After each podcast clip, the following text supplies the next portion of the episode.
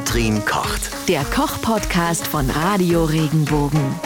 Katrin, ich kannte den Ausdruck Ghee, geschrieben G-H-E-E, -E, vorher wirklich überhaupt nicht. Aber wir haben es immer mal wieder als Zutat in Rezepten für Plätzchen. Ähm, und wir hatten es auch in der Austernpilzfrikadelle mit Kartoffelsalat. Da hast du es auch erwähnt.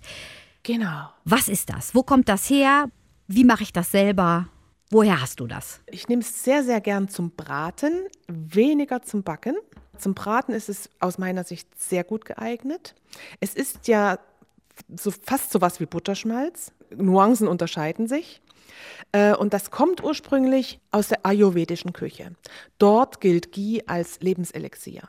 Das soll Verdauungskräfte anregen, die ganzen Körpergewebe nähren und die Lebensenergien unterstützen und im Gleichgewicht halten. Das Ghee wird aus Butter hergestellt und ist industriell gesehen, also ich sag mal so vom Endprodukt her gesehen, das gleiche wie Butterschmalz. Mhm. Butter wird erhitzt, das Wasser aus der Butter wird verdampft, das Milcheiweiß wird entfernt und was dann übrig bleibt, ist im Prinzip das flüssige geklärte Butterfett mit 100% Fettanteil. Riecht das auch so lecker wie geschmolzene Butter? Oh ja, das riecht ganz lecker. Ich liebe diesen also ich, Geruch. Ja. Magst du auch, ne? Ja, Und ich bin total. ja auch ein Riesenfreund von Nussbutter. Aber das ist eben bei Ghee ein bisschen anders. Das darf keinesfalls dunkel oder schwarz werden, wie bei so einer Nussbutter. Das heißt ja so, wenn unten die, die Molke oder das, das Milcheiweiß verbrennt und die Butter so einen nussigen Geschmack bekommt, ne? wenn das so braune Butter wird.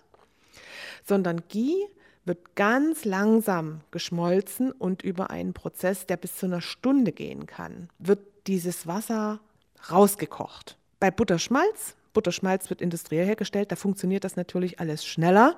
Und der echte Ayurveda-Kenner wird immer auf Ghee zurückgreifen statt auf Butterschmalz. Ich weiß nicht, ob es dann für den Körper wirklich einen Unterschied gibt. Das kann ich nicht sagen. Da bin ich zu wenig in der Materie. Vielleicht ist da auch ein bisschen Glauben mit dabei. Aber man sagt, Ghee ist die sauberere Variante vom Butterschmalz, weil sie eben ganz langsam, ganz geschmeidig und ganz vorsichtig erhitzt wurde. Ist es gesund? Ja. Schon, oder? Es rein, ja, es ist gesund. Es, ist- es ist ein reines Fett. Da ist nichts drin. Nichts drin, was stört. Es ist ein reines Butterfett und Butterfett ist gesund. In Maßen natürlich. Und Wir kommen immer wieder auf das Ja, Thema immer wieder äh, der Mittelweg. Dosis zurück. Ne? Die Dosis macht's. nicht zu viel, Ja. nicht zu wenig. Genau. Und natürlich genau. ein toller Geschmacksträger auch. Ne? Also Ja, ja. Und es ist ja sehr hoch erhitzbar, weil es eben kein Wasser drin hat und keine, keine störenden Stoffe mehr. Das, da verbrennt nichts, da entstehen keine Giftstoffe, also keine giftigen Stoffe oder schädlichen Stoffe, wenn ich das jetzt über 200 Grad Celsius erhitze. Insofern ist das für mich das perfekte Bratfett. Hast du immer ein bisschen Ghee im Kühlschrank? Ja, na, sollte man, aha, Oder der, wie, ja. der Ayurveda-Kenner bewahrt das gar nicht mal im Kühlschrank auf, sondern außerhalb des Kühlschranks, weil das so rein ist, das hält sich Monate. Und Auch im äh, Sommer? wenn du es im Kühlschrank hast, ja, ja, über Monate. Auch wenn du es selbst machst. Ich mache das auch selber. Wenn du das im Kühlschrank hast, könnte es Feuchtigkeit ziehen, aber eigentlich ist es verschlossen. Ich meine, das sind dann, ich glaube, immer Nuancen.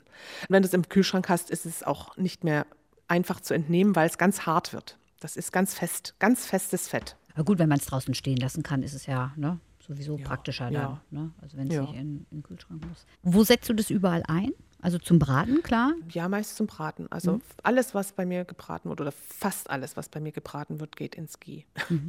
Cool. Ghee. Man sagt Ghee, Ghee, geschrieben wird Ghee. es G-H-E-E, würde mein Sohn sagen. Ja, ne? also- G -Ö Ja, G -H vielleicht -E -E. hängt, genau.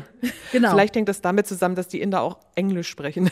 So Stimmt, klingt. dann wird das E zum Ja. I, ne? also G-H-E-E, wenn Sie sich da Genau. noch mehr für interessieren. Genau. Ja, und wenn man das selber macht, dann achtet man halt drauf, dass man, was weiß ich, ein, zwei Stück Butter einfach ganz langsam bei mittlerer Temperatur erhitzt, so lange erhitzt, bis äh, die Butter noch ganz, ganz, ganz leicht köchelt. Man darf nicht keinen Deckel drauf machen, ne? auch nicht umrühren. Man lässt das ganz ruhig sitzen und dann kommt an der Oberfläche, bildet sich dann so ein bisschen weißer Schaum. Das ist das Milcheiweiß, das muss man ein bisschen abschöpfen. Wenn man merkt, da kommt kein Wasserdampf mehr raus, vielleicht nach 30, 40 Minuten, dann kann man das ausdrehen und dann gibt man das aber nochmal, weil sich ja da am Boden auch, auch Stoffe abgesetzt haben, also Milcheiweiß abgesetzt hat, gibt man oder Milchzucker, kann man das nochmal durch ein feinmaschiges Sieb oder am besten durch so ein, so ein Passiertuch geben. Und dann kann man es in Gläser füllen, wenn es so ein bisschen abgekühlt ist und äh, dann kann man es aufbewahren. Und man sollte halt Süßrahmbutter dafür verwenden. Das ist vielleicht noch ein wichtiger Aspekt, wenn man es selbst machen möchte. Keine Sauerrahmbutter, sondern Süßrahmbutter. Mit was würdest du Waffeln machen? Mit einer Butter? Normaler Butter. Normale Butter. Mit einer ganz normalen Butter, ja. Auch die Plätzchen mache ich alle mit normaler Butter. Und wofür nehme ich dann Süßrahmbutter eher? Die würde ich zum Backen nehmen. Sauerrahmbutter ist dann vielleicht ein bisschen, die schmeckt dann ganz ein Hauch saurer. Hm. Die dann auf, als Brotaufstrich oder für, für halt äh, herzhafte Sachen. Aber so groß ist der Unterschied dann auch nicht. Dann haben wir das aber wird noch- dann von anderen Sachen dominiert. Also ich glaube, das macht nichts aus. Mhm. Wenn dir der Podcast gefallen hat, bewerte ihn bitte auf iTunes und schreib vielleicht einen Kommentar. Das hilft uns sichtbarer zu sein und den Podcast bekannter zu machen. Dankeschön.